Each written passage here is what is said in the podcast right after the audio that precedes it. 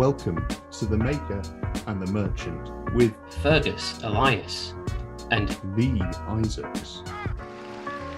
So, here we are again, following on from the huge success of uh, our last episode featuring the wonderful Henry Jeffreys. And once again, huge thanks to him for giving up his time to come and talk to us. Uh, Ferg and I are once again recording again, and I am still in the Cornwallshire. However, Ferg, you will be delighted to know I have appeased the vengeful and angry Cornish god St. Piran. Today, I did, of my own volition, consume a Cornish pasty. However, I I haven't yet had a pint of tribute because I've got to lay this truth bomb out. I, I know this can potentially backfire on me, but I'm a heart on my sleeve kind of guy. I'm not really a big fan of tribute. I, I don't think it's a great beer. Uh, doesn't do it for me. Now I'm not I'm not knocking it, and I'm not knocking St Austell make uh, a beer called Mena Dhu, and because this is a thing, right? In the modern life, people go, oh, "I don't like it," as if they're saying it's bad. I'm I'm not suggesting it's bad. It's just not doesn't really do it for me. Wasn't a huge fan of Uh-huh. Tinners. Um, however, St Austell make uh, a beer called Mena Dhu, and I'm pronouncing that very badly because I, I don't speak Cornish. And it's it's a stout. So you go to a St Austell pub, don't have Guinness. I'm a big Guinness fan, as you know, but I'm not anti. I think it's nice to see pubs do something different Yeah. because Guinness is everywhere. It's massive. They do this beer called Mena Dhu. It's just over five percent. I, th- I should have a bottle in front of me, but I don't. And it's a stout. And what I really like about it, it's a stout in its own right that's not attempting to copy or ape or be Guinness. It is its own thing. So Mm-hmm. I've appeased St. Piran by consuming a pasty and several bottles of St. Austell's Mena Dhu stout. Lovely stuff. Brilliant. It's got a bit caramelly, it's slightly sweeter than Guinness. Lovely. Cracking. Anyway, how are you? You're not in Cornwallshire, you're still at home. No, still very much here in Kent, where it is, you know, uh, not Cornwall. Uh, there you go. That's my What, insight what, for the day. what, what, are Um, the, what are the differences between Kent and Cornwall? Do you think they should each have their own PDO? um, I think it's mainly the the main difference is in number of fingers. Um, you know, I only have ten. Is it thinkers, not Have you been- drinkers?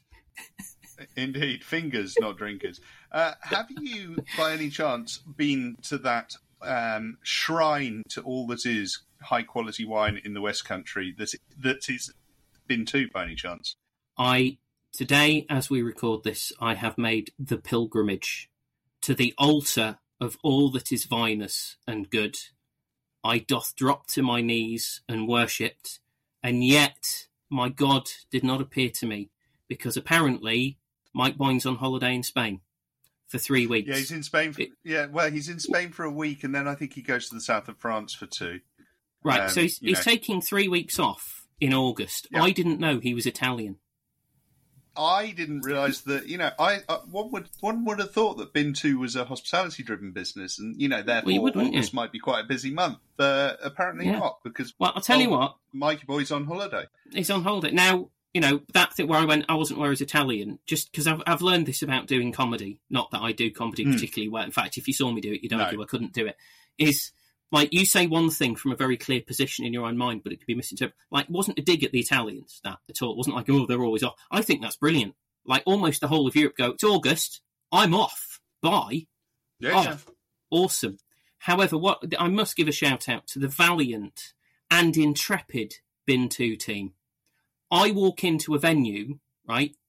They greeted me, they welcomed me. Like that doesn't happen, and and they didn't know What who I was. What shirt were you wearing? I, I was dressed the, I, in a in a, a t-shirt that says. Um, so I'm not wearing a my colourful shirt. I'm wearing a t-shirt that says "Eine Reise durch die Zeit," which means a journey Yeah. through time. Uh, I'm wearing a, Yep. a slightly colourful short sleeve shirt, but I was Yeah, incognito. it sort of I had looks a, like a Hawaiian shirt, kind of dad Yeah, by it's got- vibe to it. It's got Hawaiian vibe to it. I was incognito. I had a Panama hat and sunglasses. Uh, so I, I you know, just and, and. I'm well, you know, I, I I can't risk being spotted by those people who are following me around. Um, you know, uh, when I say people who follow me around, people probably want some clarification. I mean, you know, like Penelope Cruz, uh, Shakira, you know, just constantly, all the time following But It's awful. It's dreadful. Just and she, keep, she doesn't she just keep seeing Waka Waka Africa? Oh, uh, apparently, uh, apparently so. Um, but she she is small and humble, so she would never be confused with a mountain, at least. But anyway, I I, I made true. the pilgrimage to the altar of, of the vine at Bin Two, as And you always. paid obeisance to His Holiness Mike Boy. I did. Do you know? I, I we talk about Bin Two a lot on this pod for because they're awesome, right? But we I, literally I, didn't even make five minutes this week. I, I know, I know. But as I, I went in there and I was looking at his range, and I know I've said this before, it, you know, it, it's not a big shop, so it's not got a huge range because you've got a certain amount of space. For the for the amount of wines that Mike can fit on his shelf, he has more interesting, unusual, esoteric wines in there than you see in most other merchants. Right, just really well thought out, and he's got everything in there. So if you wander in as a as a regular consumer of wine, not necessarily engaged in it, just a just a good old consumer, like drinking a bottle of wine, really enjoy it. And you go in there and you're normally like an, an eight, nine quid Pinot Grigio or New Zealand Sauvignon Blanc drinker. There's Yeah. something in there for you. If you go in there as a real, you know, keen wine enthusiast, he's, well, he's definitely got stuff in there for you. But now at this Yeah. point, I will- I will reference uh, friend of the pod and soon to be guest, although he, he hasn't agreed to that yet. But now that you know live, we've said soon to be guest, he'll have to be on. Tim Carlisle for a little while on his social media. He's been talking about a new champagne that he brings in with uh, the business he works for, North North South. You, I don't know if you know this. Yeah, it has to be pronounced North South, even though they're not Cockneys. Um, you have to pronounce it as North South. I find that really disappointing to find out that they're not Cockneys. No, I know, I know. It's a, a trading standards issue there. You're called Yeah. North South. Um, anyway, Yeah. they, he's been talking about this uh, champagne Mandois. Uh, he's been talking about it a lot, not had a chance to try it. Um, now I take Tim's word if Tim says it's good. And I tell you what, Tim Carlisle, I tell he, you. he fucking knows his champagne, that man. I wish my Yeah. knowledge of any aspect of wine was anywhere near his knowledge of champagne and or Bordeaux. Wow. Dear listener, you Yeah. want to know about champagne or Bordeaux, contact Tim Carlisle. He, uh, phenomenal knowledge. Ridiculous. Right. Uh, anyway, you know, I've taken his word for it. If, if Tim's talking about the champagne, it's great. Uh, I've gone in, been to By the Glass, Mandois, Blanc de Blanc. Ah, dude. Epic. Good stuff then. Epic. Like, floral aromatic crust oyster, oyster shell thing going on. Mhm. White peach, really fleshy fruit, Ooh. but like proper crystalline structure. Like just what's Blanc de Blanc supposed to taste like when it's really good? This. Mm. It's exactly this. It's it's what you, you'd use it in, in Blanc de Blanco. yeah, you'd use it if you were teaching diploma or level three. You'd, uh, that's what Blanc de Blanc uh, ah. And the shelf price in bin two uh, was forty Mm-hmm. quid. I was like, that's Yep. that is a bargain, absolute Yeah, bargain. Blanc de Blanc. That's you know, it's premium style champagne. Yeah, it's fair Superb. price. Superb. Nice. So I have made I have made the pilgrimage to bin two. Yep. Not seen Mike because he had enough sense to be away. Uh, hope he's had a, a lovely holiday. Do you reckon? but yes, Do you reckon he actually is in Spain? He just, or do you think he actually heard that you were in Cornwall and figured he'd I be think safer to just hide in the attic room and, and create a sort of web of lies around the idea that Yeah. he's in Spain? I, I I did see that's more. uh, outside in the seating area, there was a guy in a big trench coat and a, a, a trilby hat with a newspaper that had two eyes cut out in it. But I couldn't, I, yeah, you know, yeah, because sense. because if that wasn't Mike and it was an Hmm. internationally renowned spy, I'm going to unveil him Hmm. to the world. Like I've I've destroyed the mission, right? I I I, I Yeah, don't want any more the people of responsibility than I've already got. E- exactly. Yeah. You know, I I owe it to I'd- them. I'd they let me live here for five years. I mean, so yeah, there we are. Yeah. What are you to do? no fair Um. Anyway, like so, I, I'm not at home. I'm in Cornwall. How about you? You hardly get anywhere, Ferg. What's Hmm. going on for you? Uh, what am I doing? I well, I'm I'm at home tonight, mate. I was in Shropshire last night. Uh, last night or the night before? Uh, Shro- I've been I've been in Shropshire, which was nice. Shropshire. Well, that's where that's where our one and only listener comes from. Um, so I was, I was up for the Shrews. Yeah, mum's mum's born and bred in Shrewsbury. Um, so yeah, right on the Severn. Um, Beautiful so place. I went up. I I love it there. Um, we used to go all the time when I was little. We used to go to the Shrewsbury Flower Show, of which I'm a life member. Um, and we would go and yeah, there's fireworks and you can buy bulbs and you know it's just fun. and so Can you get I've can you get those new LED ones there that everyone's talking about? Or Uh, yeah, LED tulips, mate. Yeah, really common. I reckon they're going to be huge. Yeah, They're- they're light up massive. tulips. light up tulips. This is what everyone's dreamt of for years. Uh, so that's really boring, non-wine related story. But I took Bethan, um, so we went to we went to the Shrewsbury Flower Show, which I'd not been to for a decade. Um, saw some family; it was really lovely. And then I've got Henry Jeffreys book signing, uh, book signing, book launch tomorrow um, in London. Are you coming, Lee? Unfortunately, not. So as our dear Oh, listener listens that, to this, it? it'll be like Anyway, like three on. weeks. Three. It'll be like three weeks after. So Ferg's going tomorrow, which was in the past. What I think we I think it's time we unveil this. TM and TMHQ is actually the TARDIS. Yeah, We have we have we're recording developed this. We're recording this three weeks ahead in and the also future. today. Now, You see, what happens is like Ferg and I are constantly travelling at 88 miles per hour in DeLoreans, in DeLoreans. That's Which that's is exactly what's happening. because they break down a lot, and we're driving at 88 miles they an do. hour the whole time. Yeah. and and, and, and I tell you what, getting 88? plutonium. Uh, Well, I mean, downhill with a with a tailwind, maybe. Yeah, But yeah, uh, yes, um, you know how. What, although Sorry, you've not sorry, actually been, I- although you've not actually it. been, people people are now listening in in the future, not the past. So how was Henry's book launch? I imagine it was wonderful. I, I had a fabulous time. The canapes were wonderful. Um, I think we made this joke in the episode that's just come out. It's, it's a running joke then. Just if you repeat it, it just becomes a running joke. Not not lack of imagination or humour. It's a running joke. That doesn't sound like us. Um, so yeah, Henry Jeffreys' book launch was two Tuesdays ago, so that was a lot of fun. Uh, and then um, on Wednesday we're bottling at Balfour, uh, but I'm actually in Germany filling uh, Wild Idol, so I'm I'm bottling um, in two continents on the same day.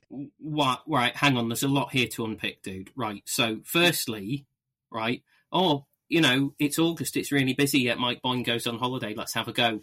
Yeah, oh, what the fuck? I'm a head winemaker. Everybody's bottling. I'll naff off to Germany. Although I think the difference is you're not on holiday in Germany, are you? Is that right? I've you're you, working. Hello. I'm working. Are you? You're back? working. I'm back. I'm working. Unfortunately. I'm working. Yeah, I know. I, I got so excited. So Hope how do you-. How do you how do you bottle remotely? Um, well, you just don't do any of the work. Uh, the wine's almost I ready. So the wine's the wine's in the wine's in tank, and these are our sort of prestige wines. So really quite exciting Chardonnay and a really quite exciting Pinot Noir. We're actually going to bottle them both on the same day because the quantities are not huge. It's about five hours worth of bottling, probably.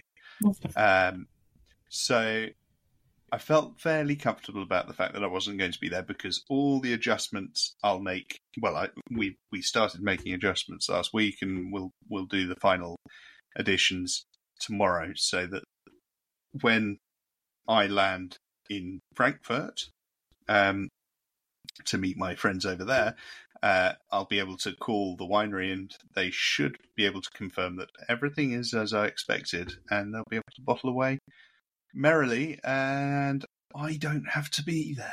So that's Oh. you know almost nice. Just for the, Um, the benefit of our listener and, and for my Hmm. own edification, um, is it worth asking you about adjustments, or is that an episode in itself?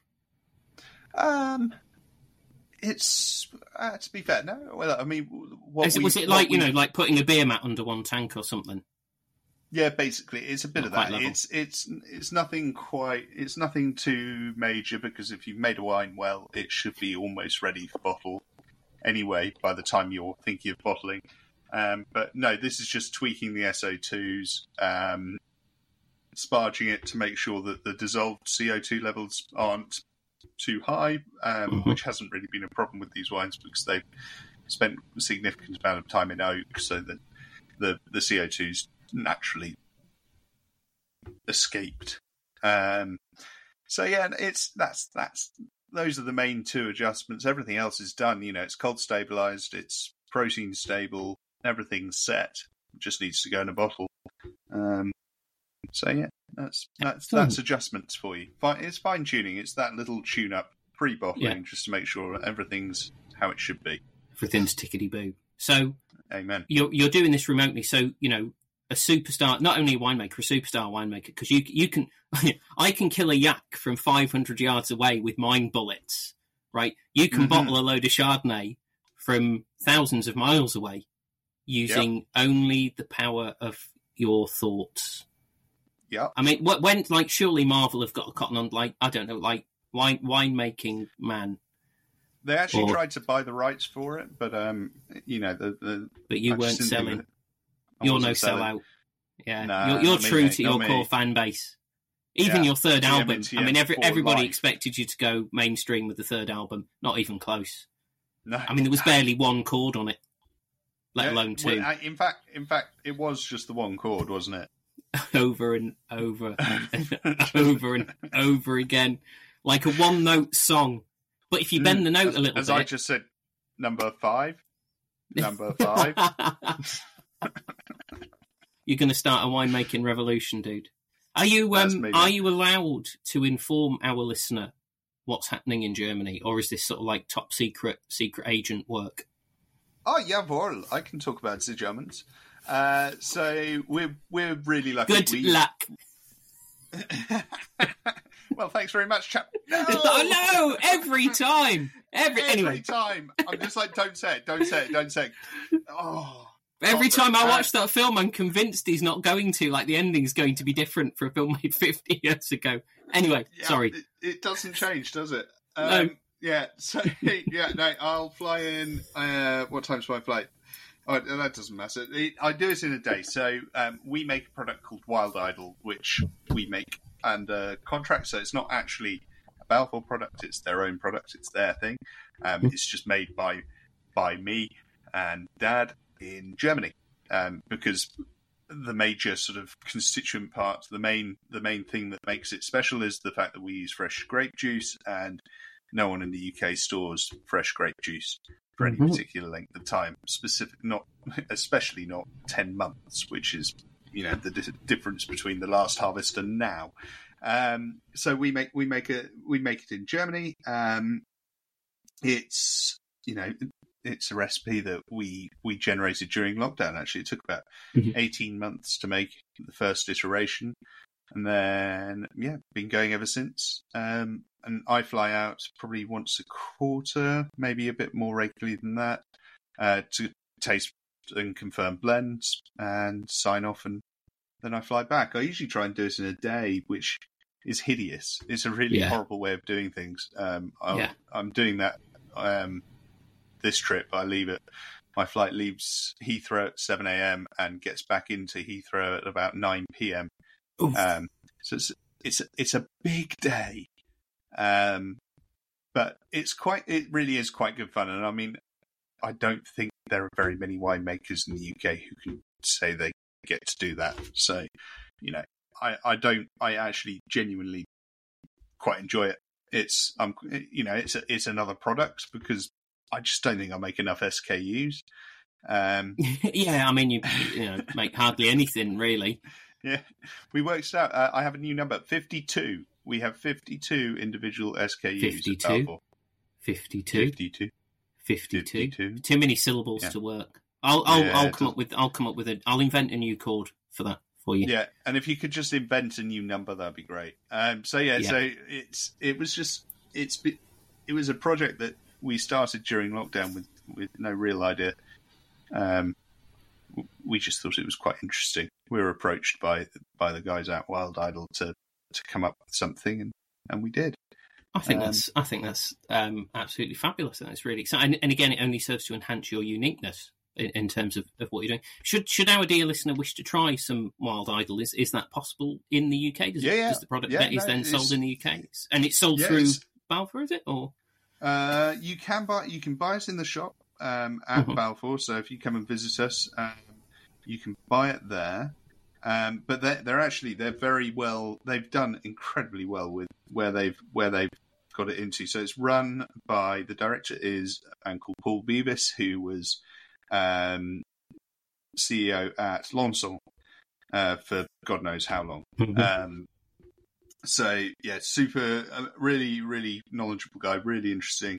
Um, and if you want to buy it in the UK, you can buy it online, uh, but it's also in Harrods, Selfridges, Daylesford, uh, the Dorchester, the Arts Club, Rosewood, Sushi Samba, Nobu, um, Beaverbrook. Oh, so just Hyde. like you know, normal everyday cheap yeah, venues. yeah, yeah, yeah. That's- well, I mean, that- it's, it's that's quite it's a retail premium list. product.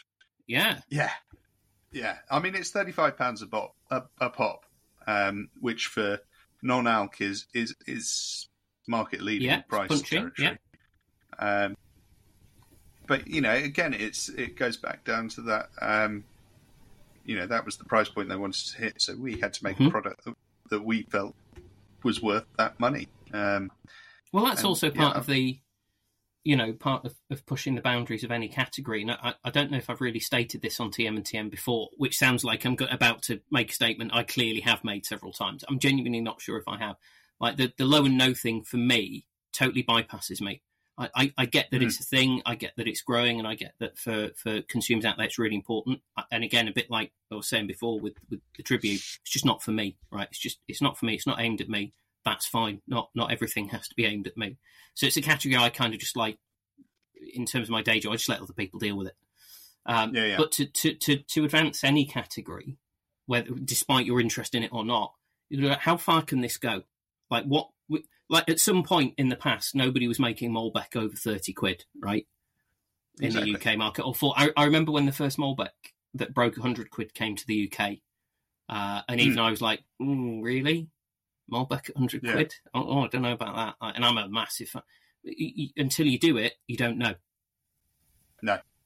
No, So- and and I mean it's it's it's working. It's it's you know they they've worked incredibly hard to build the brand, and the product I think really stands up as well. Um, and it's yeah, I, I, it's not an area we knew a massive amount about. It's, it's when when we went into it, I've I've learned a lot. Um, uh, you know, because you're effectively making soft drinks, so it's a whole new ball game. It's a whole, it whole different set. Yeah. reg- regulations and and things Yeah. like that. And that's that in itself is is mildly terrifying at times, but Mhm. it's quite exciting. And you know, learning new skills and yeah, it's it's Awesome. someone's got to do it, and someone's got to do it well. I think that's the thing. Is actually, I Yeah. don't like much of the non alks that are in the in the market, and as a result, I don't drink them. Um, Same. Same. So I, I've tried quite a lot of low and no because again, in my day job, it's and the kind of client base we have, it's something that is growing with that customer base. Yeah, Um, and and one of the reasons I'm not particularly interested in it, um, again, there's there's lots of reasons and they're all quite nuanced, and I'll happily have that conversation if anybody wants to. Um, I don't think it's relevant because it doesn't really matter what I think about anything, to be honest. Uh, but most of the low and no stuff I've tried from from beers to spirits to wines just haven't been very good. Re- regardless Mm, if you go, all right, it's not got alcohol in it, so it doesn't taste the same. Okay, like park that. You've got to stop treating it. So I, I was tasting some non-alcoholic wine, uh, and this was all, all mostly like sort of spinning cone um, stuff. Yeah, yeah. There, there, was- there was some. Um, oh, I've forgotten the name of it. Some of the the vacuum distillate stuff in there as well. Um, okay, yeah, and, and and I said to him, right, I've got to stop treating this like wine because it isn't. Okay, it's, it's a different product. I can't I can't judge this by a set of criteria that applies to stuff that's got 12, 13, 14 percent alcohol in. it. But Yeah. even that aside, most of it was just like it's just this is just not very good. It's not a nice thing to drink. The, the best wine that I've found is the Leitz Eins Zwei Zero. Um, Mhm. And I tasted that sighted, so I knew it was a non-alcoholic Riesling. And the thing for me was like, actually, this still actually does taste like Riesling. Okay, and that's really important. I, I deal with a beer which is Brooklyn Special Effects, which is made Oh, yeah. using um, something called lazy yeast. So it it, it Right. naturally stops at like 0.3 percent or something. You know, very, Okay, very yeah, low yeah, enough to be to classify as no alcohol. Um, and actually, you try that, and again, I tasted that sighted. I was like, this actually tastes like beer, and not only that, it tastes like nice beer. Like Hmm. okay, so the other stuff, I remember the days of Kaliber. We like this just tastes like piss. Yeah. You know, and it does a lot. A lot of it does. So you have to, and you have to sort of bear that in mind when you when you're doing this stuff. So it's, but yeah, I think I think what we've got out there is is is good, um, and I'm Excellent. quite yeah, proud of it. oh, maybe Um, maybe we'll um, I think Maybe, maybe, we should can, do, a, maybe do yeah, something we should do Yeah, a, get- low and, a low and no episode. Get get Paul Yeah. on, and he can tell us all about where he's where I he's selling you, I it. Get that, and um, maybe we could tap up the, the wonderful, the magnificent Chris Losh, who's heading up the the, the new competition to promote low and no. Um, it's an area he's really got into, uh, and he's well worth Yeah. talking to. He's, he's great fun, so we could get out, get him on and uh, talk about other things. But you know, he's he's really clued up on that as a, as a category as well. And this competition is, isn't just aimed at sort of zero alcohol wines; it's covering wines, beer, spirits. Spirits for me is the one where I struggle the most because you see the you know the price that these non-alcoholic spirits are going out at, and they've not got alcohol Yeah. in them, and you know what duty costs on a litre Yeah. of gin, and you're like, mm. but anyway, that's again more nuanced conversation. Um, for just just moving this on, if if I may, um, because there's there's been a big story. So again, as we've said, we're recording this like two weeks ahead of when the episode's going to go live. So this might just be really old news, or there's been some massive groundbreaking thing that makes everything we say sound awful or apologist or something.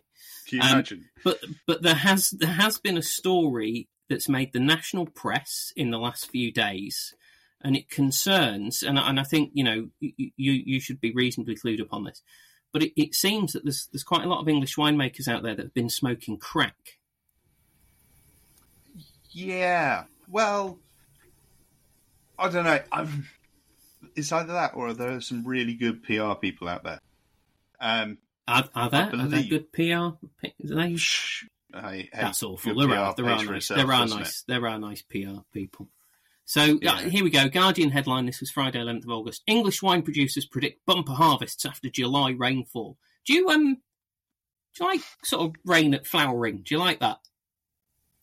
Um, no, but I hear at Newhall they really like it. But uh, our tongues are firmly in our cheeks, Eh, our own cheeks, Uh, not yeah. each other's. Just I, th- I think they've been slightly misquoted there. I, I'm I, I'm sure at Newhall they're- they they they don't like rain at flowering, although that certainly was what come, came across in that article. Um, yes. Yes. Uh, so yeah, it, this is this is the article that well, the article it's been picked up by a few people now This it has. um, regarding um, the bumper harvest and um, and how how the July rain actually helped English wine um, with the formation of this incredible crop. Um, and of course, it's just um, well, total bollocks, really, isn't it? I, I mean, Yeah. it's um, yeah, June was incredibly hot. Fruit set was big, and and the crop that is potentially out there is big. July has not helped that. Everything, No. everything. It's it's driven up disease pressure. Mhm. Um, the mildew threat is extraordinarily high. Um, I know personally of vineyards, not in the Balfour sort of catalogue, but I know of vineyards who, who have who have quite severe mildew issues and, and Mhm. Whose crop is very much on the line at the moment Mhm. because, well, it's rained a lot. Everything's Uh, well. July July saw more than 140 millimeters of rain, um, which is the sixth highest total for July since records began in 1836. Obviously, like suddenly someone might be I listening, going, "Oh, say he's clued up." yeah, it was, I, I, I- I initially went seventh, but I, I'm always one year out. Um, I, I've got remember. You've got to remember the that surprisingly wet July in 1912 that we that we often forget we do um, we do forget when that it was considering it, the top 10 wet July. it, it was overshadowed by everything going on with the Titanic, you know, and by Mm. July, like, come on, seriously, we've talked about that a lot, haven't we? Um, also, I'm- there I've was got definitely room on that door. there was what on There was earth was she playing at? Absolute Yeah, old disgrace. Jack, he died for nothing. Yes, he did. Uh, but he, he, he resurfaced many years later, didn't he? And woke up on a beach, apparently. Um, yeah, I've got in front of me the, uh, the, the, the the same story being covered by the drinks business, which is where I've got that those figures from. Um, yeah, And uh, the quote here is from Ned Orty, who's interim CEO for WineGB, says the dry, warm June resulted in an early and strong fruit set with plenty of good sizable bunches. However, I think a little bit later, which he's quoted, and, and this hasn't necessarily made it through into the national press. Um, uh, the same uh, same individual, Ned Orty, says the wet July has swelled bunches, but also brought disease pressure. Um, so vineyards have been working hard to mitigate this, which we touched on uh, a couple of episodes ago about what you're going to do. But I, I Yeah. think something missing here, whilst you know grapes can swell with rainwater, so the grapes get bigger, so you increase your like. What about concentration and dilution? Well, Well, there's that. We've made so, I loads of wine, but it doesn't taste of anything. Uh, to be honest, mate, I walked I walked our vineyards today. They ain't swollen. They're like bullets at the moment. no, well, they're not going to be yet. They're not going to be yet, the, are fu- they? the But funny thing is about about July being wet was it also meant it wasn't very sunny. Um, Yep. and, and so so the fruit. I mean, it's it's not behind behind, but you know when you think of how advanced we've been in recent years, Mhm. um, it's certainly somewhat somewhat somewhat behind those schedules. Um, which is you- which is fine. It just means I'll be harvesting in late October, which is really what I want to be doing. oh yeah, honest. definitely. Uh, especially again when you've got more risk from cold and Frost rain and and- frost. Yeah, Do you wonder? Not that I'm at all cynical in any Mm. way. You Mm. know, is, has it been a slow news day? Like, I mean, do- so w- one of the things Feels- that's good here, right, It has. is it's Eng- English wine getting press is good in the sense of hopefully it gets more people thinking about it. Now, if you think about these stories, haven't necessarily had to be paid for by PR. You've Yeah. you've got. I, I think your PR will be measured in something called AVE, haven't you? Advertising value equivalent. Yeah, So all this national press is potentially worth what tens of thousands, maybe more, to produce. yeah. I'd have thought so. You know, I Right, mean, it's so- on the BBC. It was on. It was in the Express, so you know that cost us. That would have diminished the AVE. Um, it was also in the Mail. Um, oh dear. yeah, yeah, I know. Bad Oh. times. Um, Yeah. But it was in the Times, and the Times I, I, I will is owned by Rupert Murdoch, so he's nice. Um, Oh yeah, yeah, yeah. Um, Shum. so Um, but yeah, You- you sorry, s- I'm being, I'm being, I've, I've not, I've, I've sat on a fence, haven't I? Look, it's, unlike you, yeah, I know. Um, look, it's very good PR, and they've done, and it's always nice to have English wine in the sort of public eye. Mhm. I suspect, and I hope I'm wrong, and I think I probably am wrong. I, I, I'm, I'm mildly optimistic about the harvest. However, I am not so mildly optimistic that I'd go to the national press and say, "Yeah, no, I'm in for a bumpy Hmm. year, and I can't wait, and it's going to be the best fruit I've ever worked with." now now thinking long term. Yeah, So, average consumer reads this and goes, "Wow, they're making more wine in England." Aware Yeah. of actually the weather hasn't been great, right? yeah, Oh, hang on, doesn't matter if it's a tough year; they can make more. If they make more, it shouldn't cost as much. yeah. No, it's still going to That- cost that's- as much. Just one line of thinking in a consumer's mindset, right? Potentially. Absolutely. And I, I talk Yeah, from yeah. that from you know experience of dealing with customers. But you know, twenty one years I've been dealing with customers. That's you know mo- most of my Mm. career has been consumer. For I now work in a. Although my role is ostensibly business facing, I still spend most of my time talking direct to consumers. And I just, I, I just wonder if like get the PR, get people thinking English wine, great. I one of the things I really like about All Angels social media feed Hmm. is it's always been really honest. So Yeah. it's not just like pictures of, and, and videos of Mark Darley going into the vines, going, "Hey, look at my wonderful vines! All's great. I'm gonna here's my Pinot Noir, and I'm gonna, you know, obviously he doesn't talk about the fact he grows Rondo. Um, we've got to get him on Monday um, and, to, we and have we, the Rondo I discussion. mean, well, do we need to have the discussion? Is it you know? yeah, we do. In fact, let's Yeah, go do. down there and see him, and and you distract him. I'll Okay. the Rondo and plant it with with Pinot Noir. Um, but you know You his social media feed. but- pretend we were really pissed off ex-employee. No, because you'd meet Mark Darley and go, it'd be really, it, it'd be really difficult to get pissed I- off by Mark yeah, Darley because he's I such a nice individual. He is, and I, I really like the All Angels wines that I've tried. Um, I, I, I like them. I like what they do. I, li- I like him very much. Um, anyway, yeah, but his social media feed was always honest. So, you know, he talks openly about like, I'm really struggling with frost here. I've, I've lost 30%, or, or not that that's happened Yeah. this year, but in the past.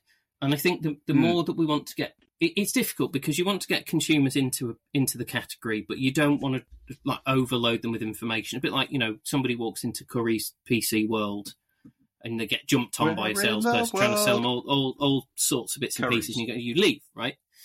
Um, so you, you want people to get engaged with this as a subject and as a category, but this this category, you know, we're still in a marginal climate. You know, this isn't the world's easiest. We've not got winemaking sussed and cracked, and that's it. We're just going to follow Australia into producing loads of really great quality, actually really affordable wine.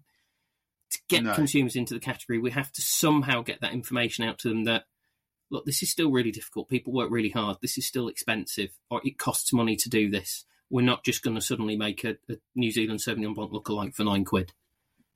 I- no, Maybe I'm overthinking stuff. I don't know. I, I don't tend to do that. no. I think you're. I think you're absolutely right. And and uh, again, I think it's. I think I've, I've, I've said something along these lines before about WineGB and potentially them being a teeny tiny bit naive sometimes when it comes to Yeah, dealing yeah. with the press. You know, a bit like when Yeah. we when we released the industry figures, which confidently projected huge production and declining sales, and said, "Isn't it great?" Um, it feels a bit like that, but maybe less of le- maybe a bit less. Um. You know, they they they have tempered the excitement by saying, and obviously disease pressure is high, and and obviously, you know, it's their job to make sure that as many people hear about wine being made in the UK as possible. However, there were stories in the press last year about bumper harvest. Mhm. There were stories in the press the year before about it being a big harvest and how exciting it was. We can only have so many bumper harvests before people start to expect that price to Are we- Are we trying to do Bordeaux 300 years too early? You know, it is the best vintage we have ever seen, Yeah, yeah. etc. Yeah, no, I mean, uh, literally, the gulwars are just falling out of my mouth. There are too many of them. Um, and I, I, You're not going to concerned. Frankfurt. You're going to learn to speak French, aren't you?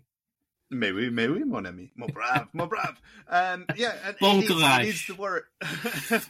it is the worry, though, that you know, every year we we find ourselves talking up the vintage that's just been. You know, I, I, I and and it's important because we have to sell the wine and we need we need people to buy it. Uh, Yeah. So you can't go around being like, "Well, I wouldn't buy my 2021s. The 2022s No. that are coming next No. are much better."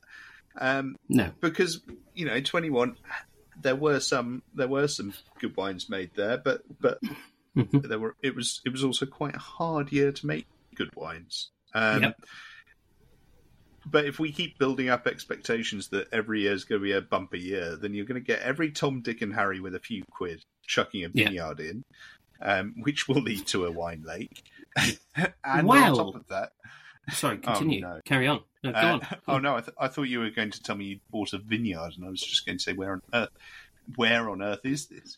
Um, well, I heard, no, Crou- I heard Crouch Valley was pretty good, but I, I couldn't afford that, so I just planted Rondo in my back garden, which is north facing. So I thought that was probably the best thing to do. to be honest, it's the best thing for the Rondo. It'll hope, hopefully it won't survive. Uh, Rondo. well, Yeah. talking about of a wine like, I'm gonna. I, well, no, I'm I'm kind of cutting this off, which is a shame because we just got going. But talking about a wine lake, so the the risk you run, and, and this was something actually touched on in Henry Jeffreys' book, which I feel was, was quite important, but we didn't really have time to to go into it. Um, although I think he, he did touch on it a little bit in the pod, if I remember, was you know in researching various producers, he, he went back to sort of company's house and looked at accounts and made the point that you know make, making money. We all know making money out of wine is is not easy. There's the famous cliche of you know if you want to make a small fortune in wine, start with a big one, etc. Uh, He Mhm. talks about how actually you know there's a there's a lot of producers out there. There's a lot of goodwill in this industry, right, and people involved in it, which is brilliant. Um, because we are new and we are marginal in terms of climate and production, we can't guarantee you, you know, just because you made 13 million bottles one year, you don't, you don't then go, well, we'll, we'll make the same next year or more. You go, well, I might make half what I made next year.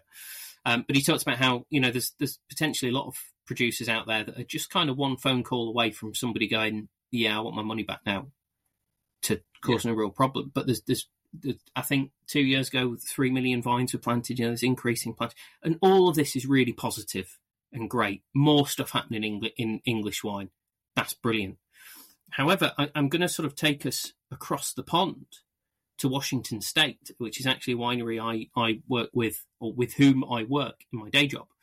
Uh, Chateau Mm. Ste. Michelle, who are the biggest producer by quite some distance in Washington State.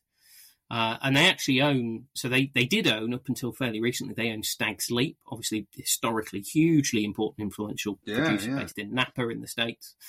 Um, so Chateau Ste. Michelle, uh, I'm, I'm fairly familiar with quite a lot of their wines. Make some really nice stuff. If you, you know, I, I don't drink a huge amount of American wines, but off my radar. But they, they tend to be sort of quite classy wines. They're they're the world's single largest producer of Riesling. Ferg, and and co- as, as you know, Si- as you know, yeah, yeah. So so no other single business makes more Riesling than Chateau Ste. Michelle. Um. I they- had they- no idea. They uh, so most of their stuff is sort of planted behind the Cascade Mountains, so it's in the rain shadow. You know, long growing season, lots of sunshine. Um, You know, great for for reason. They they have a project where they work with Ernst Loosen, um, a, wine called they make a wine called Eroica. Now, as you know, Ferg, you know I'm a huge, huge fan. I actually suffer, as you know, from chronic Riesling dependency.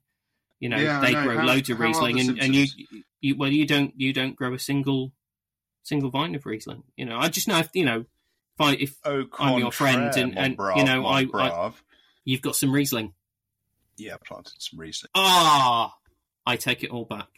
You hero, let's do it. Yeah, you're Riesling. welcome. You're welcome. Riesling, Riesling. Thank you. I, I, Yeah, yeah. I have been humbled before you. Yeah, no. Um, You must now pay obeisance to the to the Holy Ghost. This is Mike Boyne. Um, That's the second time you've used that word. Therefore, it's become the name of the episode, Obeisance. Brilliant. Um, love it. Uh, but anyway, so Chateau Ste. Michelle, you know, a big producer. Um, they have confirmed this story came out on the 10th of August. So again, you know, we're recording a couple of weeks before the actual episode drops. Uh, Chateau Ste. Michelle has confirmed it will buy 40% fewer grapes from growers this year to ensure the health of its business. And I was just, you know, everybody's got it tough at the minute. Global recession, coming out of COVID, locked up, cost of energy. Basically, I, I'm trying to think how to sum up the, the, the entire situation that involves many different industries and people. Um, and, and I don't want to get technical or seem like I'm being clever or anything, but I think the best way to describe it is everything's fucked. Yes, I believe the line is I wrote in my diary this morning and I wrote bugger. Um, yeah. I thought I was going to go and keep wicket for the Croydon gentleman, marry Doris, work at Pratt and Sons. Um, but you know, a huge producer. Um, Yeah. so um, I, I was looking for the stat of how many how many growers they buy from, but I, I don't think I can find the top of my head. You know, there's a lot of people grow grapes and sell them to a producer, right? That that's an established business model in in all Yeah, yeah. winemaking countries. Um, we, we grow grapes. That's what we do. We sell them to you. You make the wine because we don't want to be winemakers. We can't afford a winery. Blah blah blah blah blah. Yeah. You know how many vineyards in the UK rely on producers buying up their grapes. And if, as we know, you know, you have a lot of estate fruit, but you work, you have long-term contracts with established and reputable growers. That's that's the model. That's how it works, right? It, you everybody does that, right? Um, Yeah.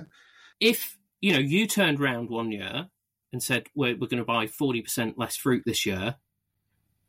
uh, How do that? What do those growers do? What happens?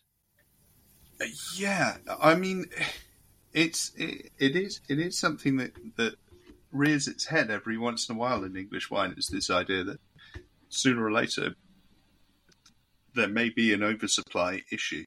I mean, Mhm. we're we're contract bound, so everything that grows in our growers' vineyards, we are bound not just by the fact that it's the right thing to do, but actually Of course, we've got we've got a contract. It's quite punitive if we don't. Um, we've got to take. it. um, but oh, that this Riesling isn't ripe. You've got to take it, Ferg. yeah, well, I mean, if it if it doesn't meet the quality criteria, then then then I can reject. But you know, that's Yeah, there's course, there's of course. You know we have we have an obligation, and to be honest, I wouldn't want to work somewhere that doesn't have that sort of protection in place for I, growers I, because I, I wholly agree. because there are a lot of them. You know, we we work with some real big boys of sort of fruit growing, so that you know Mhm. people with thousands of acres of orchards, and for them, the hundred, not even hundred, the fifty acres of vines that they've put in for us is is small beer.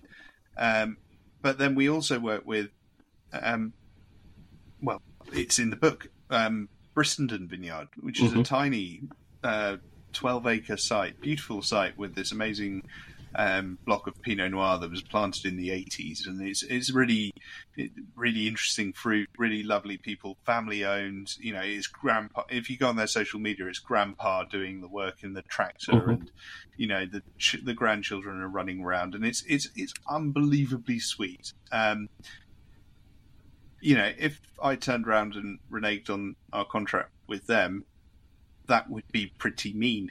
Um, Mhm. You know, they're they're they're lucky they could probably, well, they would. Their, their fruit is is that interesting that that you know they'd find a buyer. But if everyone starts doing that, it it could get scary.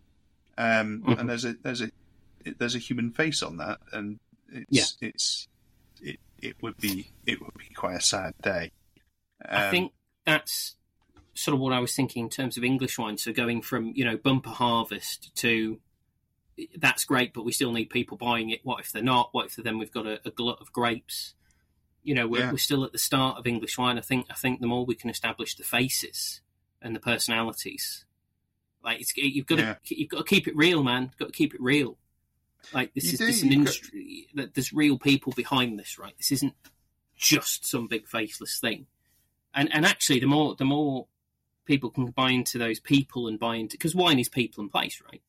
So what an opportunity for English wine to go, yeah, we're here, we're new, but like get to know the people, get to know the place. Absolutely, and I think that's I think that's really important. Um, it it is scary, but uh, you know it, you have to rely on the brands making the right business decisions and making the Mhm. right the correct um, sales and marketing strategy and the correct sort of um, production scheduling. You know, because that's Mhm. the other side of it is actually they might have a plan where they're like, okay, so we're expanding, we're going to plant X amount, we're going to grow to this size. Uh, this is a purely hypothetical thing. Um, they might have that plan, but then vineyards in their third year can produce a commercial yield. But if Mhm. their business plan had it in the fifth year, they might end up with something of an oversupply very early on. Um, Mhm. and that can be problematic. So you know, people need robust sales channels, and they need to be they need to be putting plans in place. And I'm sure they are. And I Mhm. I know we are. I know you know we're we're very lucky. We're we're almost well no last year we did we sold more than we made last year. You know it's Mhm. it's it's a good position to be in. Um, but it's something that people need to bear in mind, and I'm sure they are bearing in mind. So you know, I don't want to sound like I'm moralising. Um, No, that's what I'm here but for. yeah, You, exactly. you'll You notice are- that um, I'm recording from a tower made of made of ivory. Um, but no, no, you're right, and it's that thing. And again, you sort of mentioned it a second ago. Like more and more people want to get into into English wine, which is is brilliant. But I've seen it. I come at this from a different perspective. The amount of people I've seen get into the pub trade. Well, Yeah. Okay, you know we've we've made a load of money. We've decided to change career. We're gonna we're gonna buy a pub. Okay, great, brilliant, really exciting. What's Hmm. your experience of, of the pub? Well, you know, I've been drinking in pubs for thirty years. Right, okay. But what's your experience of pubs? Well, it's that. Yeah. Yeah. Don't don't buy a pub. Don't because No. it's it's a lot harder. Please don't. So I'm gonna I'm gonna plant this English vineyard. Great. Okay. Again, you know, you don't want to tar everybody with the same brush, but th- there's going to be people out there who just think, well, you sort of plant the vines, pick them in September, job done. Like, no, no, no. no. No, ma- again, not- maybe I'm just cynical and grumpy, and nobody's thinking that, and everybody's really smart and switched on.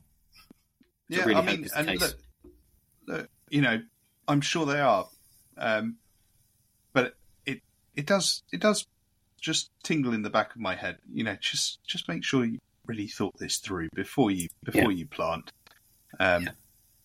because you don't want it to go wrong.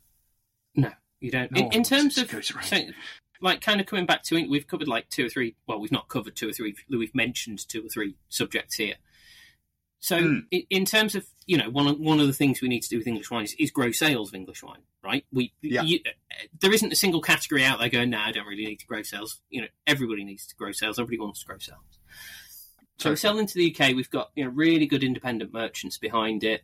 You know, the the on trade is getting more and more involved in English wine. That's sort of slow and steady way. That's great. What do you think about? You know, I know there's a few producers export. What's your opinion on you know w- which markets should we be exploring? Do you think, and are we doing enough as an industry to explore them? I think it's an area. I think it's an area that we're getting better at. Um, you know, people like people actually are now hiring people to to manage their export arm. You know, Gusbourne, um, have, um, by all accounts, a very good export salesman whose whose whose role it is purely to find and deliver leads in in Europe and, and Scandinavia and wherever else. Um, it's something we are going to have to take seriously because there's only so much forty-five pound wine you can wine you can force upon the English market. I think we're quite a long way away from reaching that saturation point, but sooner or later it will come. And when that day comes, it'd be much better if you already had sales channels elsewhere. Um, Mhm. Scandinavia is the classic at the moment. Everyone Mhm. is selling into Scandinavia because they're well.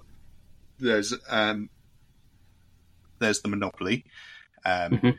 which means you know you only sell into one thing, and then from there it gets They distributed do the on. rest. Which they do the rest, which is lovely.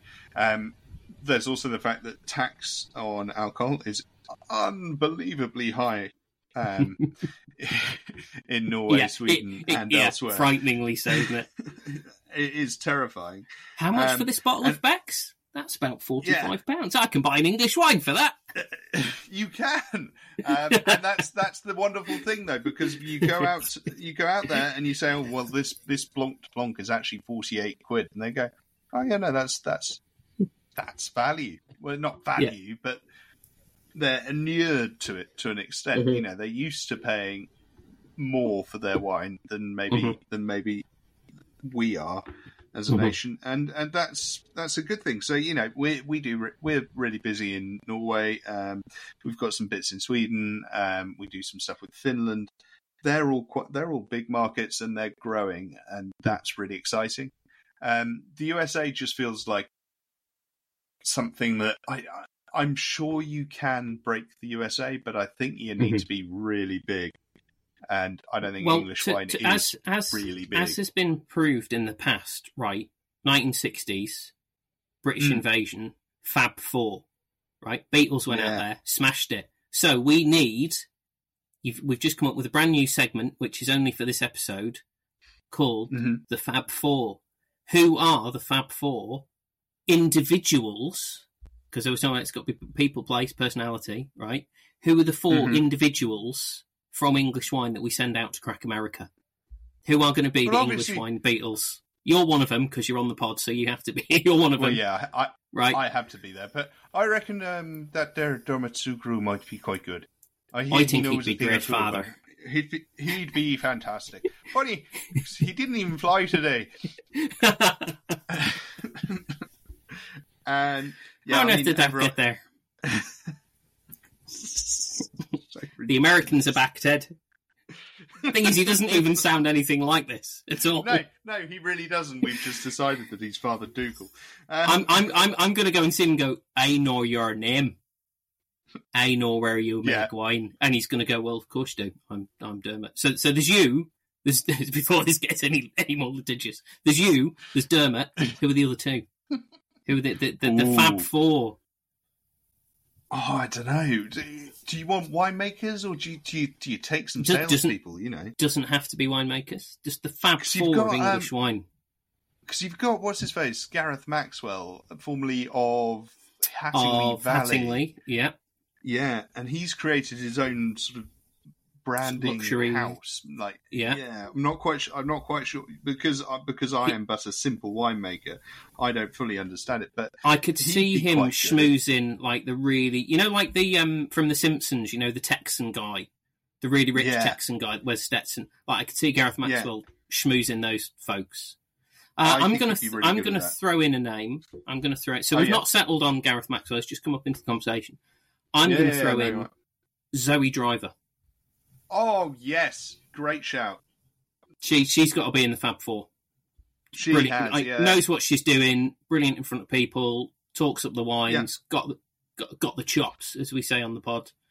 So I'm uh, she, she's my shout for one of the Fab Four. Yeah, I couldn't agree more. Actually, um, yeah, what a fantastic winemaker, fantastic personality. You know, it, spot on, great choice. Um, or you could go, you could go for someone like you know Emma Rice. I mean, I dare speak Yeah. her name. I mean, she that would be a powerhouse to take along with you. Powerful, classic, established, respected name. Not that the other names aren't respected. Sorry, that sounds dreadful. Well, I mean, Um, my name is in the mix. So it's I mean, she's good sign. basically the. I, I- like I, I, I was about to use this analogy with a with a very famous person, and go, it doesn't necessarily sound quite the way I want it to sound, but I'm going to say it anyway, and then try I'm and going to say it anyway. Um, good. Yeah, yeah. She, she she is the Dame Judi Dench of English wine, right?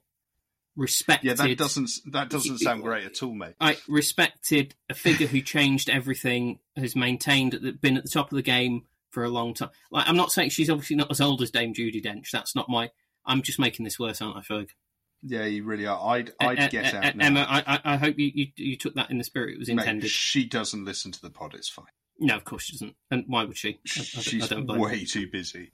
Um, What, yeah, what about? quite cool? Okay, okay, we need a warm pact. Go on, go on. Have Have you met Julia Trustram Eve? No, I haven't. She's she's Okay, got so- far too much sense to be in a in the same city as me, let alone room. So Julia Trustram Eve, she works for um, WineGB, and she before that was. Um, but she's really an okay guy. Sorry, that's an aliens Yeah. reference. don't, don't hold that against her. Um, but she has been around English wine since forever, and she that no, that sounds wrong. Um, she, she she's just she's just this amazing person who has been around and building. She was at English wine producers before UKVA and English wine producers combined to form um, Wine GB. And if you want someone who's going to, you know, you're talking about the Fab Four going out there to break America, you need someone who's go- who knows how these events work, knows how to set these events up, knows how to put the right people in in front of the right people. Julia Trustram Eve is that woman. Um, she's phenomenal. I'm a She's huge definitely- fan. Definitely in the And, South Four. you know, doesn't get you know why WineGB. I, I I mock them, I deride them. I'm never n- entirely nice about them, but actually, the guys there work so unbelievably hard. And Do you know, like it's because we're, we're British and, and that's our sense of humour. It, it comes from a place of love, right? When we do that, it does. which, which sounds it like does. making. it- Hang on a minute, that's I'm playing playing that through in my head. That doesn't sound quite right. Um, but yes, we, it's a very British sense of humour, right? We sort of downplay it a little bit. Um, I I think you need a warmer pact, uh, and Mhm. again, it's an analogy that doesn't work. So I'm not even going to say the analogy actually, but you need a warmer pact. That's Brad Greatrix and Cherie Spriggs. They're out there warm Oh yeah, nice. I think what we do, Ferg, is we put this over to our dear listener. Who would be your British Fab Four? Four people from English wine. Don't have to be winemakers. Four people from English wine. We put them together. They go out and they crack America, a la the Beatles in the 60s. Just to be clear, that's America, the continent, not America No. Brewer. No, no nobody could crack America, bro. No, She, no, she's impenetrable. She's a stone wall. yeah, no, Yeah, she, don't she crack America. America cracks them. in in in, in oh, yeah in Oastbrook, America cracks you, um, which is a, a really old meme, but nonetheless very funny. Um, Um, yes, I, like America, we've No. not got America in there. Like she's got to be in the Fab Four, surely, and I she's mean- going to America. Like, yeah, and her name's America. and her name's exactly America in America. America does America, right? I mean, it's yeah. And she drives So- a really. I'm quite jealous of her Fendt tractor. It's a really nice tractor. I remember seeing her uh, when I, when I when I first met her in, in I think it was the first time I met her in person. No, it can't have been. The, Yeah. the, the first time I went to Oastbrook, I went to the, the Vineyard and Winery, and she pulls up in Mm. this like you know properly old Land Rover, gets out in the most elegant dress you've ever seen any human being wear, and massive heels. And you Yeah, like nice. those two things, you know, that's that's America. But not in a. It's not a showy, not a like. Oh, if I do this, it's like that's who she is. We, we've got to get yeah, America totally. on here on one episode. I mean, because all we do is like just ask one question and then just leave it recorded for an hour and a half. She's magnificent. I, I, I mean, respect it would make America it would make so it, much. It would make it a hell of a lot easier. We could just leave her, leave her, leave her to. This is Away we go. America. America Brewer is the equivalent of a really good, high quality, custom Gibson Les Paul. You know that um, that line in Spinal Tap. And you go, listen to this, like ah, listen to the sustain. Mm. Like you can go away and have a three course meal and come back and still ah. That's America. Yeah. Ask one question, Yeah, go yeah. away, have a bite, come back. But she, but she's not waffling. Like everything no. she's telling you is gold, absolute gold. Um, so we No, will get um, America on here. One, I mean, she's far too cool for us, but we'll we'll get her on here one day. She is really cool for us. Awesome, Um, awesome. So, dear listener, Oh. we would like you to put together your English wine Fab Four, four people from the English wine industry, all aspects of it, and we're putting together a dream team to go to America. This it's like that fantasy football thing. We're not actually going to do it. We don't have any money, and everybody's really busy. But you can you imagine your if someone gave us the money? Like if someone from DEFRA was listening to this and they went, "Oh yeah, no, Oh, come on. Well, you and I would have to go because we've come up with it. So we'll have to Yeah, yeah. patent this or trademark dear it listener, copyright if you it. work for DEFRA, um, Fer- right, reckon- what we're saying, Ferg's mum, is you need to go and get employment from DEFRA. It's the least you can do for us. We've given you literally minutes of entertainment since we started 12 months ago. Go and is get a job with year DEFRA. yet?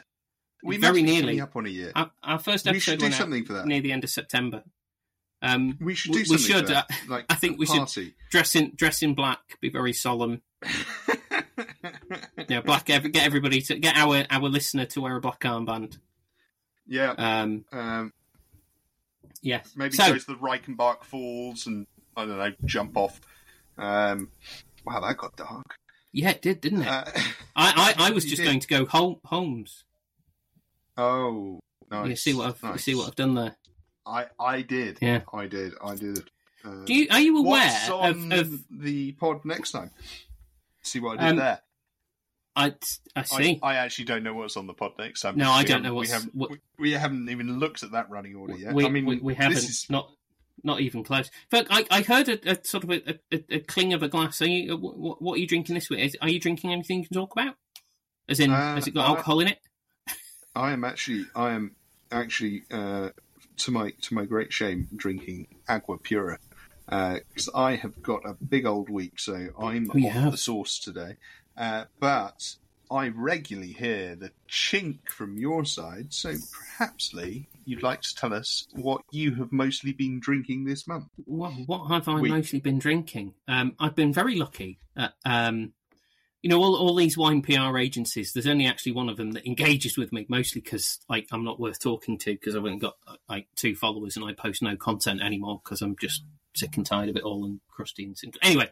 I'm going on.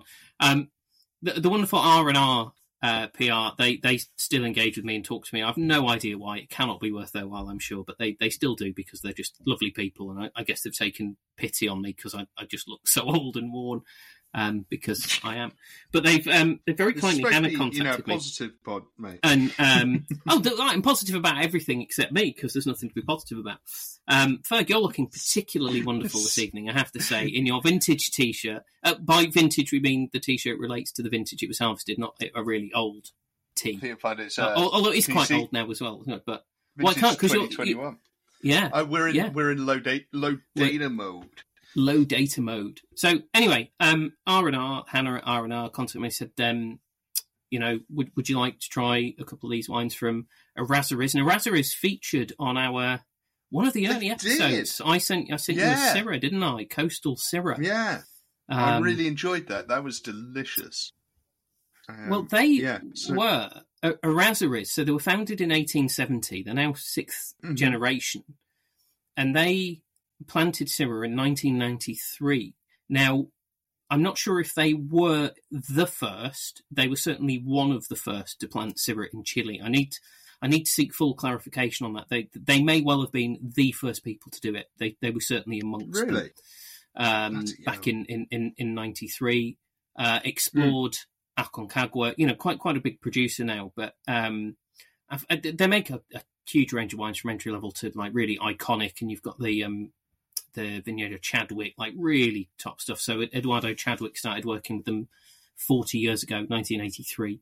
Uh, he that he went on to be awarded Decanter's Man of the Year in 2018. Interestingly, but anyway, Hannah Aronow said, "Would you like to try a couple of wines from Errazuriz?" And I've gone, "Yeah, great. Like Chilean kit. Like I like wine.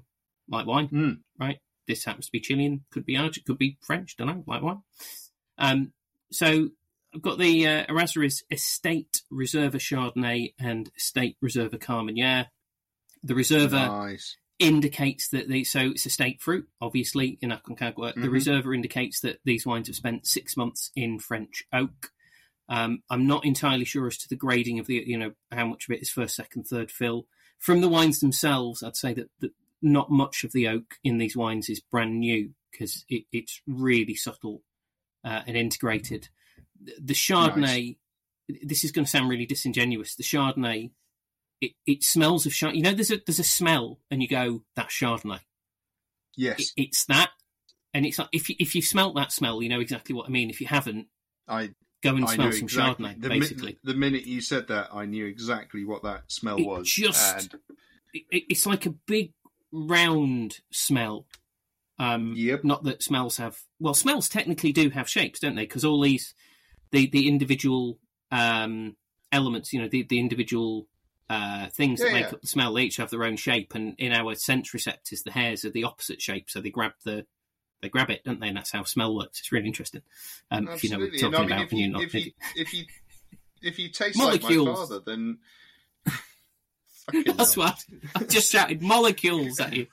Anyway, Molecules. It, it's not. Um, yeah, if- if, if we- if- if you taste like dad, um, then then you know he's got. I, I don't know what your dad tastes thing. like. I've I've never tasted him. Oh, that's revolting. Oh, Um, d- oh, sorry, got- sorry, that's not what you meant. If you taste in the same way my father does. This is the kind of accuracy this pod is not known for, Ferg. No, no, this is all going Pete on, mate. You- Smell my dad, you mother! Give me a show, you shit! Owen! I'm gonna do. I'm gonna drive that to the, the Foxhole Vineyard. Just shout, Owen, Owen, all all day long. And if that All doesn't work, day. I'll just start shouting, Richard, Richard, Julio, Julio. Good, nice, nice reference there. Thank you. Um, does that uh, does that mean you're coming to the uh, wine and chess event by any chance? Sadly, no. I don't think I can make it. That's my. I'm going uh, to take that personally. It, it's it's the weekend of my birthday. I've made it very, very clear to La Patrona that I want absolutely nothing to happen, Mhm. or, or there will be very serious repercussions. However, Mhm. I, I do think that I should at least spend that weekend with my family. Because Yeah, while, whilst birthdays to me are, are meaningless completely, um, I know that La Patrona likes it that if it is a birthday that we spend that time together. And and of course I would if it was her birthday and Corte's birthday, because mine I'm really not fussed. Um, but I think given that is the uh, so I'm gutted. Um, or or I could in the in the month before the wine and chess event, I could desperately try and teach both Corte and La Patrona to play. Um, now Corte family adventure. Corte does play chess. However, he plays literally by his own rules. So Corte's learned turn taking. So he's good at like you know I make That's a move, good. you make a move, right? Yeah, He's yeah. kind of broadly understood that the pieces are supposed to move in a particular way, but he's having none of that. right. So Corte just moves any piece as he wants to, but he'll he'll take it in turn, so he won't just like smash the pieces over. He's like, no, that but- piece can now go there. Like, but, but no, that's the king, and it can only move. It- no, this king is one. knocking over your whatever that piece. That's the queen. No, right, you don't have a queen anymore. My king's there. Okay, so he is Okay. literally unplayable. Literally, Yeah, no, he he sounds like uh, yeah, no, he sounds like he beat me quite quite comfortably. um, I mean, he's got the aggression of of uh, Bobby Fischer. Yeah, Uh, he's he's got the tactics of Spassky in some ways. yeah, Uh, yeah, he- yeah. I mean, unplayable, unplayable. But um, Yeah, I mean, anyway, it back to this. so- sorry, yeah, back to back to the Errazuriz. Back to this uh, Errazuriz Chardonnay. Errazuriz. It, It- it- Chardonnay. It smells of Chardonnay, and it's that. It's like that slightly underripe pineapple. PR are going to be delighted with this. Aren't- we, we sent uh, we sent a bottle to Lee Isaacs. He he actually put it on his podcast. Oh, fantastic! Can we hear the recording? Well, uh, if you must, and it's just you. Yeah, go, that- it smells like Chardonnay. He says it smells like Chardonnay, and then talks about his son's, son's inability to play chess. um, but it it's like that slightly underripe pineapple melon skin thing.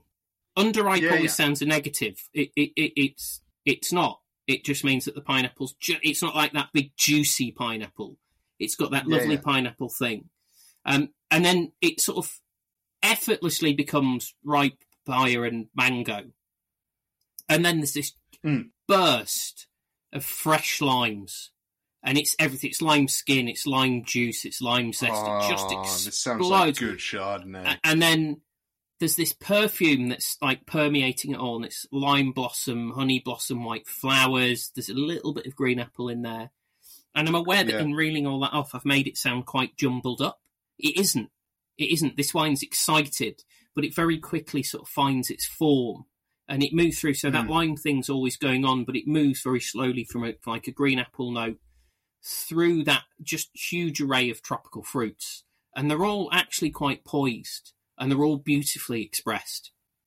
And then, yeah, you, you know, and you've got all that floral bit that I mentioned, and there's a there's a mineral thing, and I want to say oyster shell, but I think because oyster shell was in my mind from the, the the champagne I had earlier.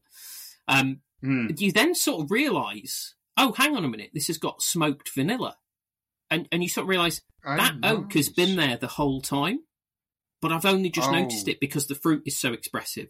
And it, like my thing with oak is, I, I like oak is like a wah, a guitar player using a wah pedal and lots of overdrive, basically me.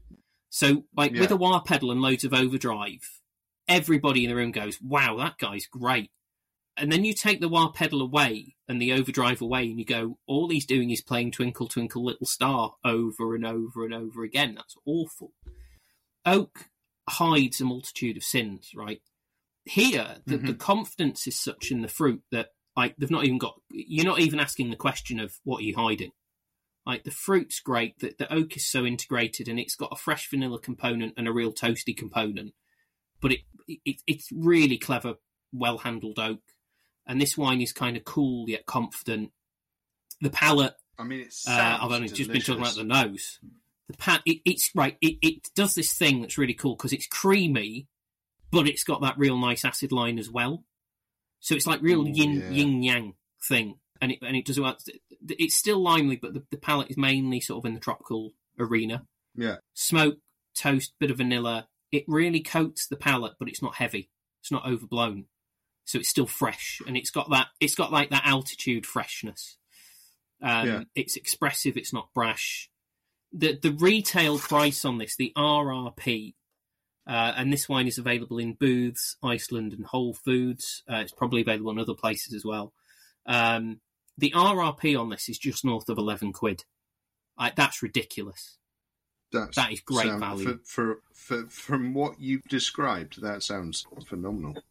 It's I, I, just Where can delicious. I purchase this? So Booths is sadly not in my neck of the woods. No, it's Um, not, is it? Um, No. So it, it says also, is- and, and sort of strangely enough, so like Iceland and Whole Foods, who you don't necessarily think of of going to for, for good wine. But it, that, do you know that shows you where the UK market is for wine now? More and more places need to offer better quality wine. Right, that's that's great. That's brilliant. That's Um, a good sign, isn't it? I, I'm uh, I'm sure it's available in other places as well, but they can only put so many names on the on the on the ticket. Yeah, the I suppose is And and yeah, Iceland, Whole Foods, and Booths. That's a, Yeah. such an eclectic mix to to share, but uh, I Isn't mean, it? it? sounds delicious. isn't it? Now Sounds, I've also got You know, um, the equivalent Carmenere, to which I, I can get in my one of my favourite wine puns. Carmenere will Mhm. say that. yeah, It's a wonder I'm not on live at the Apollo in it. Um, now Yeah, this is right. like the, the colour of this is it's it's so red, right? It's actually got its own name. This particular shade of red. It's so red. It's known as Lenin's Whisper. Um, wait, hang on. Is it? yeah, I Do don't you- know if I believe you or not. Why, No, why, just- why, why have I all of a sudden become incredibly gullible? No, what was supposed to happen there is you, you were just supposed to laugh at that and go, "Oh, that's a funny se- um, semi-political." joke." Yeah, I know that. Uh, you know this, and this is the bit where you go, "It's satire, Ferg." Yeah, it's satire. Um, well, it, well, in in all, all Is it? honesty, the reason the reason for your suspicion this this may not be satire is it's not got any animals in it, and we all know that satire is animals, isn't it? Well, yeah. So, or or it's what you're wearing. That's satire. well, that, what what I'm what I'm doing is just basically one huge like live art piece that will be revealed on my deathbed, and everybody go, "That was I genius." Wow, I thought like we that decided is that you lost a bet ten years ago, and, and this is Yeah, I've changed that story. I'm not happy with that story anymore. I can't. I can't get anything more out of it. Fair enough. Anyway, this Um, Carmenere, so- right? yeah. So, I'm I listening. I dig Carmenere, right? That's it's my jam. Love it. Think it's a fabulous variety, but it's a really difficult variety to get right because we know that in Carmenere you get that you can get that really green thing, and it can actually be quite unpleasant and stalky. To to get Mhm. that out, you've got to get really ripe. But then you suddenly go, right, this wine's 14, 14 and a half. That's pretty heavy. So striking that balance of not too big on alcohol, but not too much green is really difficult. Um, Yeah. And it's like, this is, as you stick your nose in this is really heady. It's an explosion in a red fruit factory. You've got massive, massive blow of fresh raspberries, and there's wild strawberries here. And then it's blown off a little bit now the wine's been open, but there's a, like a, a, a wafting, and I do like a waft of something. There's a Mm-hmm. wafting smokiness, almost like a touch of cordite, Ooh. and it's it's Okay, yeah, yeah. omnipresent, but it's delicate. So it's like so. If you don't like smokiness, right, walk away now and go and get a child's drink, right? If you're an adult and you get that smokiness, right, so it's it's not burned, it's not overcooked, it, it's there and it's there all the time, but it's it, it it's delicate, it's delicate smokiness. There's a little green touch to it, but it feels like a really natural component of the variety. You don't you're not smelling it going, nah, they've just picked this under right. It's only thirteen and only, isn't that where we're at in the world of wine now? It's only thirteen and a half percent. You know, twenty As years ago, you'd be like, that, wow, that's massive. But Carmenere at thirteen and a half percent, you wouldn't be surprised if it was a lot greener than this is. But it's Yeah. you can't describe this wine as green. There's a green component, but it's not green. Um, it, those raspberry, the, the, the red fruit gets a bit darker. There's like black raspberry. There's um, there's blackberries and blackcurrants, but they're really fresh and ripe, like coated in the morning dew, fresh and ripe, just Okay. delicious. And the smoke sort of eases across the, all of that, and then suddenly you start to it, get you get like dark chocolate, black pepper, your morning coffee, which of Mhm. course I take black like my soul. Um, Well, and then it's black got as as any self-respecting individual would. indeed it, well, and non-self-respecting as we've established. Um, Well, exactly. and it's got this thing that I don't I don't find in wine that often these days, mainly because I can't afford to drink really expensive Bordeaux. It's got pencil lead or, or pencil box. Now, often Ooh. these days, I, I detect that more like kind of straight up cedar or like a darker burning wood, but like real pencil leady thing. Um, Hmm. And similar to the Chardonnay, it's, it's like it's poised, it's quite inviting, it's alluring. It's like a big, warm, dark pond of red and black fruit with a with a bit of smoke over the top. And I say to that, what's not to like? Well, if you don't like any of those things, quite a lot. But if you don't like any of those things, you just shouldn't be here. Just get out. Go Couldn't and get a. Fanta or something, you know, for kids. Now on the palate, um, you'll have to fill in here because I'm going to take a little sip. Lee is sipping from a glass. Ah, class, class fit. That that was like a 1940s British radio broadcast, subtle, to the point. And don't trust Quiet. that Hitler. He's a bad egg. he really is. In in He my really hand, is. in my Hmm. hand. I uh, anyway. Um, Purist Uh, green. No. purist, purist green. right. So, relatively low alcohol for like New World Carmenere, thirteen and a half percent. Not huge. Slightly green hint. Mhm. You're thinking, okay, this is probably going to have like slight like a chewy tannin thing. Like soft. Like how much more soft could this be? None. None. None, None more, more soft. soft. Like round. It's juicy. like the tannins are there, but they're just so soft and round and mellow. Like the the Yeah. winemaking here is really really good, right? So there's not a, there's not a, they're not stalky, they're not chewy, they're not abrasive. Like so, good wine, but obviously good fruit as well. You know the the the, the head. You know the head of the vineyard's listening to. He's not listening to this, but the head of the vineyard's going. Yeah, He's I, I not had a part to play to here this. too. Right. This is Ah, bullshit. really well handled. Wine is made in the winery. That's what I hear. Oh well, apparently so. Um, I, I, the, the I take that tannins are soft enough to be described as delicate, right? There's not a lot Oh, Carmener really? have where you'd say that. Now, th- say there is greenness here, but it's not in the structure; it's on the palate. There's, it's like a little bit of green peppercorn, but it Okay. again, like the smokiness was weaving amongst the fruits. The green peppercorn thing's just weaving in and out of raspberries. Straw- now, strawberries, but strawberries with white pepper, like the hairy bikers made in that one episode once that I saw a long I'm- time I'm- ago. I'm af- they did strawberries with white pepper. me. Check it out. I am. I actually I met like- the hairy bikers once. Genuinely, years and years like and years and years and years ago. Chili They're, they're like the Red Hot Chili Pipers, exactly. They're just like that, Cool. um, but but Nice. without without the bagpipes or the music. That- I, I, I, I met them once, genuinely. Like, the, the, Yeah. There's no joke there. They were really nice. They were I- so that- nice. You know that doesn't surprise me. Like looking at them, w- watching them on TV, you look at them and you're like, actually, you guys are probably probably quite nice. People. they were like Mum, really, Mum really nice them. people. Um, Yeah, really. Well, I, I, as you know, earlier this year, Marco Pierre White cooked lunch for me, and he didn't shout or swear at me once. Uh, and I feel like Yeah, I've been that's- short. I feel like I didn't get the genuine Marco Pierre White experience. well, yeah. Are, are, are you are you really being? But he also he signed his he signed his book for me, and he wrote to Lee respect Marco Pierre well MPW, and so I was like, yeah, check that out. I, I bet he writes that in everybody's book though. So I'm sure. I'm sure he does. I, I have Yeah. no doubt. Uh, because that's that- that's video. that's Anyway, exactly. Anyway, Yeah. I- I'll finish this Anyway. wine off. So there's a bit of green in here. It's like green peppercorn. Yeah. Loads of fruit, raspberry, strawberry. I said, strawberry with white pepper. There's blackberries, Yeah. blackcurrants, there's brambles. But again, everything's defined and expressive. Uh, this isn't dense. It's not baked. It's not overcooked. It's not. It, it's not a wine you could def- describe as concentrated. But the fruit is. Ju- it's there.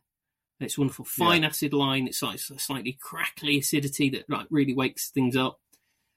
Um, and, and actually, that, that fine acid line just make, brings the narrative that this wine is fresh. It's really clean. It's bright. The, the smokiness here is still on the palate, but it's slightly less obvious on the nose. It's just weaving.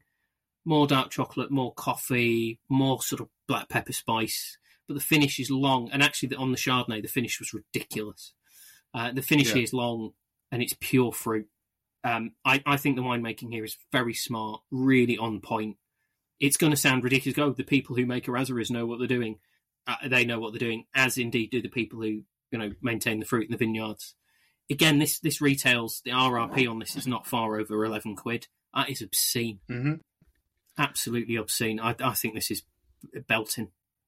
Um, Yeah. stockists, the brilliant, say, absolutely brilliant uh, Taurus wines. Oh right. who are uh, Guildford way, if I remember correctly. Yeah, Taurus Wines in Guildford, brilliant, um, brilliant wine merchant. Check them out. But they they've got this. I'm sure again it's probably in other places, but um, I've received the bottle with the, the ticket on it. it says um, available in Taurus. Both of these are RRP not over not far over eleven quid. Brilliant, hmm absolutely brilliant, lovely wines. Both of them would work really well. Summer barbecues, cope Nice. with more complex dishes, drink very well on their own. Yeah, cracking. A huge, huge Oh, thanks to R and R. On the Rhone, on, On the, the Rhone Rhone. again. We should do a Rhone. We should go to the Rhone one day. Um, But only huge the north, thanks. Only the north. Like, because I hear it want- remembers. do you want? Do you want some Brett? Yes, I fucking well do. Give me some Brett. Yeah. Brett me up. I just Love a bit of Brett. really love Fault. Just a bit. It's not a fault. A little bit of it isn't I mean- a fault. Come on. I mean, I mean, it is But- a fault. that's that's another conversation. Um, huge thanks to R and R, uh, specifically to Hannah because it was it was Hannah. Hannah's really really kind of generous to me, and she does email me and send me bits and pieces. Actually, she sent me a couple of South African wines. Maybe they'll be on on the next episode. Um, but yeah, thanks Hannah, thanks R and R. Really really appreciate these, and um, I will at some point write them up and put them on my terrible blog. But uh, yeah, maybe Brett. That's a that's a conversation for for an episode. I think. Wine fault? Maybe we- Is it a fault? I reckon. Is it a fault? Who defines Is it a fault? this? Who? Well, was it? Um, I want to say it was Etienne Etienne, uh, it, right? Etienne Guigal, um, Mister Giggle. I think it was Etienne Guigal. I might. No, no, it wasn't. It was um, Chapoutier, wasn't it? He came out because he started making Riesling in Alsace, uh, and he came Oh, out yeah. and said, like, if your if your Riesling smells of petrol, it's faulty. And quite a lot of people went, but we like that. It's not a fault. He went, it is a fault. And then there was a massive fight uh, and there was a huge green guy got involved, and he was smashing. Every... No, hang on, I've confused the wine trade with the Avengers again. Yeah, it Um, sounds suspiciously like There, you there, there was a very wine trade style agreement where somebody said one thing, somebody disagreed with it, and we all went, "Oh yes, very- very good." Yes. Is but- this a bit like you know, you know, like natural wines where No, no one's entirely different. sure what a natural wine is? Well, because that, uh, uh, natural wine implies that all other wines are unnatural, doesn't well, it? it's that, but also, you know, am I too big to make a natural wine? Because there's that that in itself. Do you remember there was a big Size brand and that made scale. Yeah, Yeah, Dan Kirby Does- touched on it, didn't he? It was um, Cramele Recaș from Romania who made an orange wine, and it, it's got like Yeah. half an orange segment on the label. Um, and I, there Yeah. were other people, but I remember Dan Kirby specifically talking about it, sort of saying this isn't really. Well, that was an orange. I don't know if that was classed as natural or not. It was classed as orange, but I remember that conversation about it, it does natural yeah, involve a I- sense of scale or something. Yeah, and and it's it's a genuine question for me because I I don't know like, and, Well, and if I- there is a sense of scale, what's too big, and who defines this? As I as I as I step to the mic, Yeah. nature doesn't make wine. Nature makes vinegar, and I step away from the mic once again. Ooh.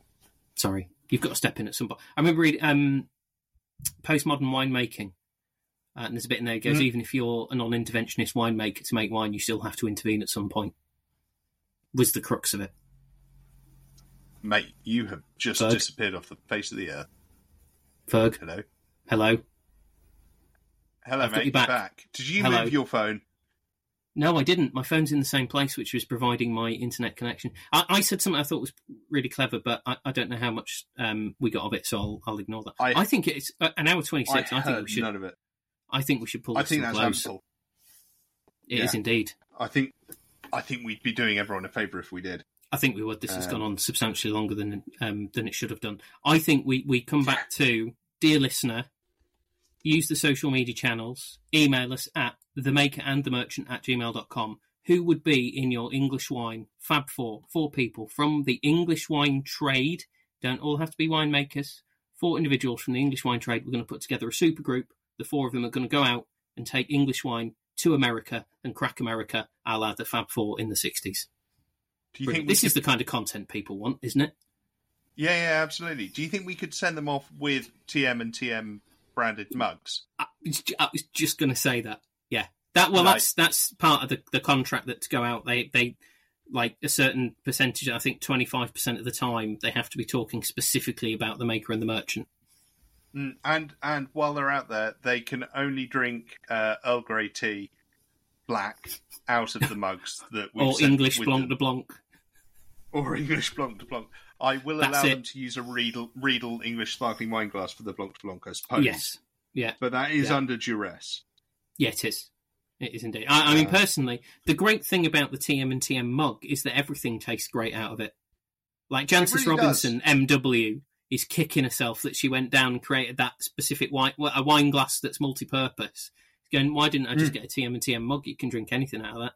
Gin, Yeah, beer, and meths, and and it goes in the dishwasher and comes out clean.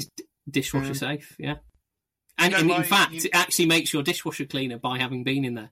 And Yeah, the yeah. TM and TM mug is so good it actually doubles on sacks. Yeah, I actually found um, so my TM and TM mug was was in my car. Uh, you know the one that that that lost a wheel. The- Um, Oh yes, It yeah. not the mug, it- the car it- that lost a wheel. It fixed The the, TM wheel. It fixed the wheel, mate. The car's Amazing. back, and it's all because the mug was in there. Um, That's it. and That's that's that's it. So, you know, get your orders in if you want something that will sort of regenerate your car in the style of David Tennant in Doctor Sasquatch or whatever it's called. Lost me. Uh, yeah, Dude, sorry, mate. uh, you've it- lost me. It's time to lose our listeners. This has been awesome, as always. Can't wait till the next episode. Ciao, ciao, mate. Ciao. Thanks for listening. See you again. Arrivederci. Bye.